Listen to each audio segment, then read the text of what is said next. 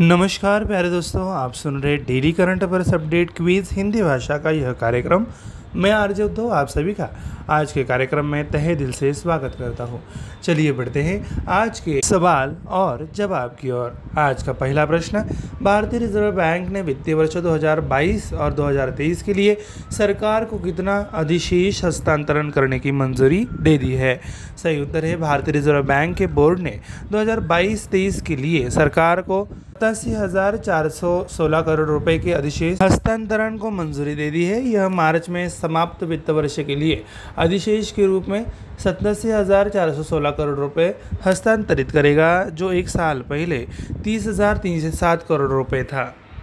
अगला प्रश्न, निम्नलिखित में से किसे फ्रांस के सर्वोच्च नागरिक सम्मान शेविलियर डीला लेजियोन डी ऑनर से सम्मानित किया गया था? सही उत्तर है टाटा सन्स के चेयरमैन एन चंद्रशेखर को फ्रांस के सर्वोच्च नागरिक सम्मान Chevalier de la Legion d'honneur से सम्मानित किया गया। उनसठ वर्षीय को भारत और फ्रांस के बीच वाणिज्यिक संबंधों को विकसित करने और बढ़ावा देने में उनके द्वारा निभाई गई भूमिका के लिए पुरस्कार से सम्मानित किया गया। अगला प्रश्न, हिंदुजा समूह के अध्यक्ष किसका हाल ही में निधन हो गया है? वह सत्तासी वर्ष के थे। सही उत्तर, हिंदुजा बंधुओं में सबसे बड़े और हिंदुजा समूह के अध्यक्ष श्रीचंद परमानंद हिंदुजा का हाल ही में लंदन में निधन हो गया। वह पिछले कुछ समय से अस्वस्थ चल रहे थे। वह सत्तासी वर्ष के थे। अगला प्रश्न विश्व एड्स वैक्सीन दिवस कब मनाया गया था? सही उत्तर है एड्स और एचआईवी संक्रमण को रोकने में। एचआईवी वैक्सीन के महत्व और आवश्यकता के बारे में लोगों और समुदायों को शिक्षित करने के लिए हर साल 18 मई को विश्व एड्स वैक्सीन दिवस मनाया जाता है। विश्व एड्स वैक्सीन दिवस पहली बार 18 मई उन्नीस को मनाया गया था। अगला सवाल, निम्नलिखित में से किस राज्य सरकार ने मुख्यमंत्री सीखो कमाओ योजना नामक एक योजना की घोषणा की है? सही उत्तर, हाल ही में युवाओं के लिए एक विशेष कैबिनेट आयोजित की गई थी, जिसमें मध्य प्रदेश सरकार बेरोजगार युवाओं के लिए मुख्यमंत्री सीखो कमाओ योजना योजना लेकर आई है। सीखने की प्रक्रिया प्रक्रिया के दौरान युवाओं को आठ हज़ार रुपये से दस हज़ार रुपये तक प्रति माह का स्टाइपेंड मिलेगा। अगला सवाल, हिमाचल प्रदेश के निम्नलिखित में से किस ज़िले में एच इथेनॉल संयंत्र स्थापित करने की योजना बना रहा है? सही उत्तर, हिमाचल प्रदेश के मुख्यमंत्री सुखवंत सिंह सुक्खू ने कहा कि हिंदुस्तान पेट्रोलियम कॉरपोरेशन लिमिटेड द्वारा ऊना ज़िले में 500 करोड़ रुपए के परिव्यय के साथ 30 एकड़ भूमि पर एक इथेनॉल संयंत्र स्थापित किया जाएगा। एचपीसीएल ने मुख्यमंत्री मुख्यमंत्री को, सरकार के प्रस्ताव को कंपनी के निदेशक मंडल के सक्षम उठाने का आश्वासन दिया। अगला सवाल, निम्नलिखित में से किस शहर में जी सेवन समूह का वार्षिक शिखर सम्मेलन आयोजित किया गया था, जिसमें प्रधानमंत्री नरेंद्र मोदी ने भी भाग लिया था? सही उत्तर है, प्रधानमंत्री नरेंद्र मोदी जी सेवन समूह के वार्षिक शिखर सम्मेलन में भाग लेने के लिए जापान के हिरोशिमा पहुँचे। अधिकारियों ने बताया कि उन्होंने शिखर सम्मेलनों के साथ साथ द्विपक्षीय बैठकों में दो दर्जन से अधिक विश्व नेताओं से मुलाकात की। अगला सवाल, निम्नलिखित में से किसने कान अंतर्राष्ट्रीय फ़िल्म महोत्सव 2023 में भारतीय पवेलियन का उद्घाटन किया है। सही उत्तर, केंद्रीय सूचना और प्रसारण राज्य मंत्री डॉक्टर एल मुरुगन ने कांस में भारतीय पवेलियन का उद्घाटन किया। भारतीय पवेलियन वैश्विक समुदाय के लिए भारत की रचनात्मक अर्थव्यवस्था का प्रदर्शन विषय पर आधारित था। अगला प्रश्न, नागरिक उड्डयन पर एशिया के सबसे बड़े वाणिज्यिक साधारण और व्यवसाय उड्डयन आयोजन विंग्स इंडिया 2024 निम्न निम्नलिखित में से किस शहर में आयोजित होने वाला है? सही उत्तर है हैदराबाद में 18 से 21 जनवरी 2024 तक होने वाला विंग्स इंडिया 2024 नागरिक उड्डयन पर एशिया के सबसे बड़े वाणिज्यिक, साधारण और व्यवसाय उड्डयन आयोजन होने की उम्मीद है। विंग्स इंडिया 2024 सहयोग को बढ़ावा देने, नवाचारों का प्रदर्शन करने और व्यापार के अवसरों का पता लगाने के लिए विमानन उद्योग से दुनिया भर के विभिन्न हितधारकों और प्रतिभागियों को एक साथ लाएगा। अगला सवाल, केंद्रीय मंत्री पुरुषोत्तम रूपाला द्वारा शुरू की गई सागर परिक्रमा यात्रा चरण पाँच निम्नलिखित तटीय क्षेत्रों में से किसको कवर करेगी?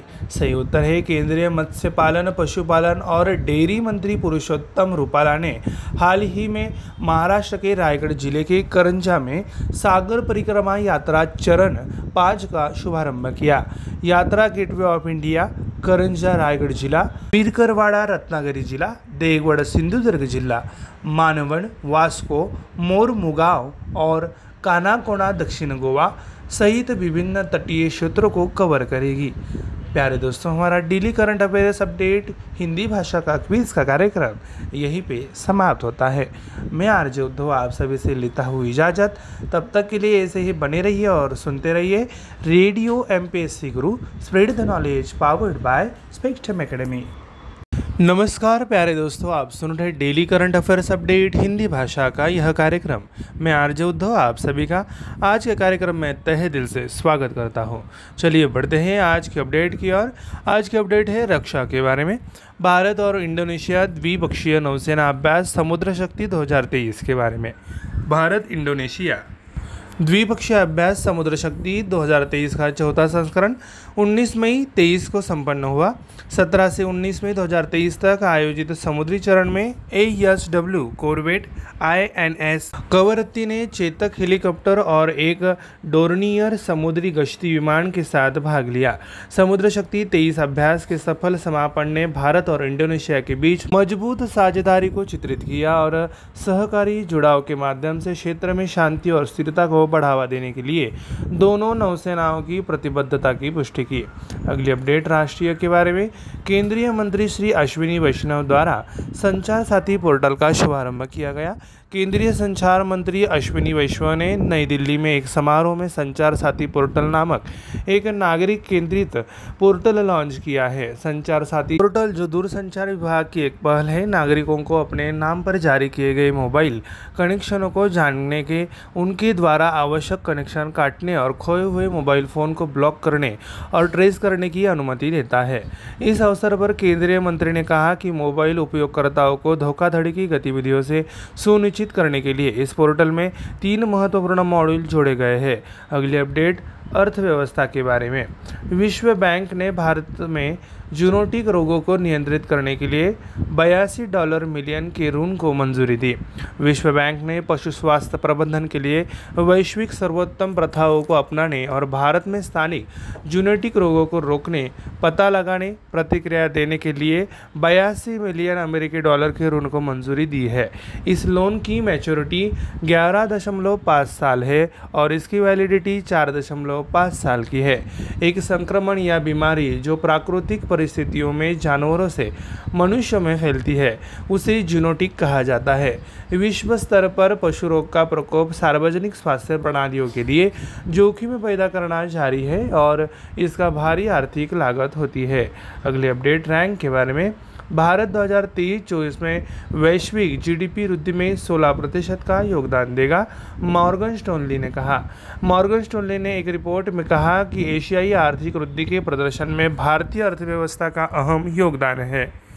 ऐसे में मांग में व्यापक सुधार एशिया के बाहर देखी गई कमज़ोरी के विपरीत है। मॉर्गन शिल्नी के अनुसार भारत चक्रीय और संरचनात्मक चुनौतियों के संयोजन से लाभान्वित हो रहा है और 2023-24 में वैश्विक सकल घरेलू उत्पाद की वृद्धि में 16 प्रतिशत का योगदान करने की उम्मीद है। मज़बूत घरेलू मांग और सेवा निर्यात, माल निर्यात में गिरावट की भरपाई करेगा।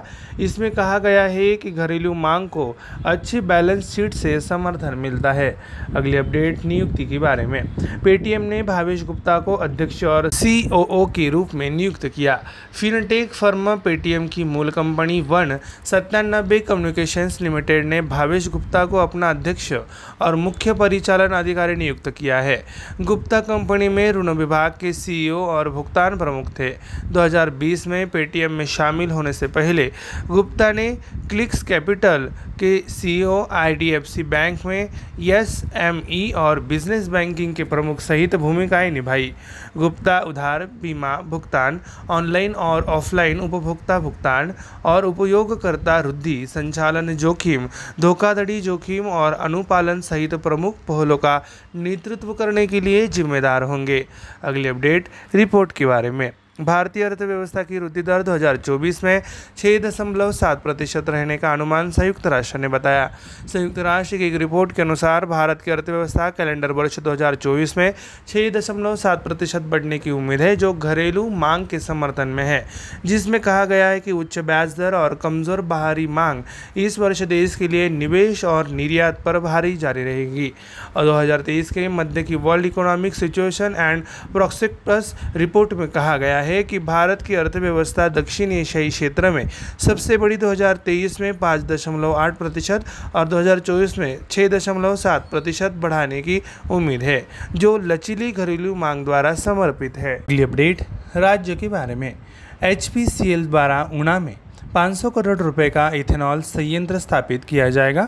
हिमाचल प्रदेश के मुख्यमंत्री सुखवंदर सुक्खू ने कहा कि हिंदुस्तान पेट्रोलियम कॉरपोरेशन लिमिटेड द्वारा ऊना ज़िले में 500 करोड़ रुपए के परिव्यय के साथ 30 एकड़ भूमि पर एक इथेनॉल संयंत्र स्थापित किया जाएगा।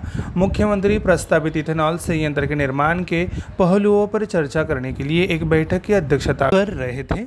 मुख्यमंत्री ने कहा कि सरकार परियोजना में 50 प्रतिशत इक्विटी निवेश करने के लिए तैयार है और संयंत्र स्थापित करने के लिए कंपनी को सहयोग देगी। एचपीसीएल ने मुख्यमंत्री को सरकार के प्रस्ताव को कंपनी के निदेशक मंडल के समक्ष उठाने का आश्वासन दिया। अगली अपडेट है नियुक्ति के बारे में। भारत सरकार ने रवनीत कौर को सीसीआई अध्यक्ष के रूप में नियुक्त किया। सरकार ने रवनीत कौर को भारतीय प्रतिस्पर्धा आयोग, यानी सीसीआई का अध्यक्ष नियुक्त किया है। अक्टूबर 2022 में अशोक कुमार गुप्ता के जाने के बाद से पिछले सात महीनों से सीसीआई में कोई पूर्णकालिक चेयरपर्सन नहीं है। उन्नीस सौ अट्ठासी के पंजाब कैडर की आईएएस अधिकारी रवनीत कौर की नियुक्ति 15 मई के आदेश के अनुसार पदभार ग्रहण करने की तारीख से पाँच साल की अवधि के लिए या पैंसठ वर्ष की आयु को प्राप्त करने की तारीख तक या अगले आदेश तक जो भी पहले हो तक होगी। अगली अपडेट योजनाओं के बारे में। ग्रामीण बच्चों के लिए ऑनलाइन शिक्षा कार्यक्रम पहल शुरू किया गया। मुख्य सचिव दुर्गा शंकर मिश्रा ने सरोजनी नगर के राजगीर उत्तर प्रदेश सैनिक इंटर कॉलेज में ऑनलाइन ग्रामीण शिक्षा कार्यक्रम पहल का उद्घाटन किया। इस कार्यक्रम को माध्यमिक शिक्षा विभाग ने आईआईटी कानपुर के सहयोग से तैयार किया है। इस कार्यक्रम के तहत प्रारंभिक चरण में राज्य के 10 सरकारी माध्यमिक विद्यालयों में मुफ़्त ऑनलाइन शिक्षा प्रदान की जाएगी। इन कक्षाओं के माध्यम से ग्रामीण क्षेत्रों के छात्र विज्ञान और गणित से संबंधित नवीनतम जानकारी प्राप्त कर सकेंगे। अगली अपडेट शिखर सम्मेलन के बारे में। पीएम मोदी ने जी सेवन और क्वाड शिखर सम्मेलन के लिए जापान, पापुआ, न्यू गिनी और ऑस्ट्रेलिया का दौरा किया। विदेश मंत्रालय ने एक बयान में कहा कि प्रधानमंत्री नरेंद्र मोदी हाल ही में जापान, पापुआ, न्यू गिनी और ऑस्ट्रेलिया की छह दिवसीय यात्रा पर जी सेवन और क्वाड सहित तीन प्रमुख बहुपक्षीय शिखर सम्मेलनों में भाग लेने गए थे। जापान के प्रधानमंत्री फुमियो किशिदा के निमंत्रण पर पीएम मोदी ने जापान की अध्यक्षता में जी सेवन शिखर सम्मेलन में भाग लेने के लिए 19-21 मई तक हिरोशिमा का दौरा किया। शिखर सम्मेलन से इतर उन्होंने प्रधानमंत्री फुमियो और अन्य प्रतिभागी नेताओं के साथ द्विपक्षीय बैठकें भी की। प्यारे दोस्तों, हमारा daily current affairs update Hindi भाषा का यह कार्यक्रम यहीं पे समाप्त होता है। मैं आर्य उद्धव, आप सभी से लेता हूँ इजाज़त। तब तक के लिए ऐसे ही बने रहिए और सुनते रहिए radio M P guru spreading the knowledge powered by Spectrum Academy धन्यवाद।